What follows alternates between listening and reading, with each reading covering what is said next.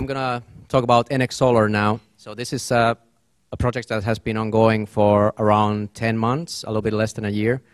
And what we're trying to do is create a security token which will uh, tokenize a real-life asset, in this case, a solar power plant. And how we propose to do that is that we are going to uh, hire companies to retrofit uh, panels to existing buildings. And then the company that is going to be Enex Solar, uh, the ownership of the company will be tokenized and, uh, and distributed for anybody who wants to participate.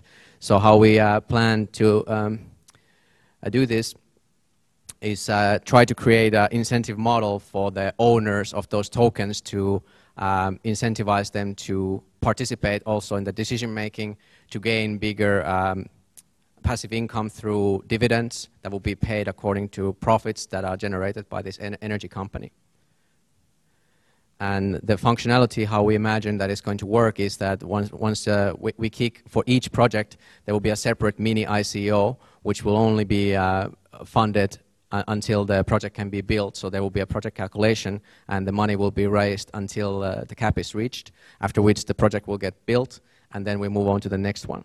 And then there's a, a concept that we're working on uh, that's called spark, sparking up, which is a marketing term for staking your tokens. So then you would lock up your tokens in the platform to gain uh, voting rights. Then you can you get to take participate uh, you get to participate on what's going to be the next project from the pipeline and, and maybe some uh, other admi administration things like uh, um, maybe the rewards for developers and founders.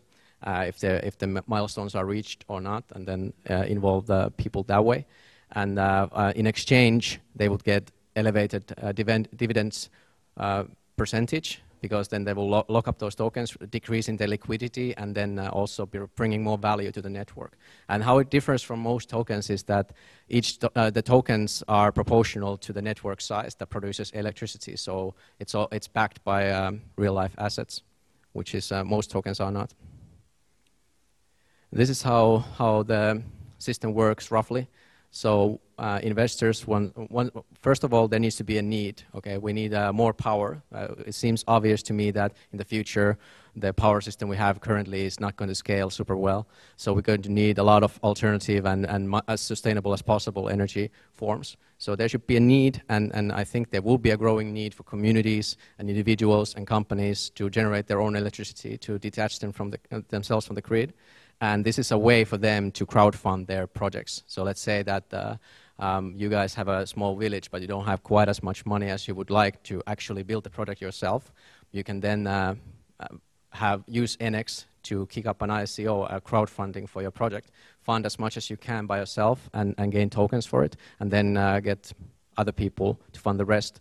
And that, that could provide a, valuable way for like remote locations where the infrastructure is not good, the, the power grid might be unstable, to actually take control of their um, our energy product production and as well uh, to create uh, some passive income.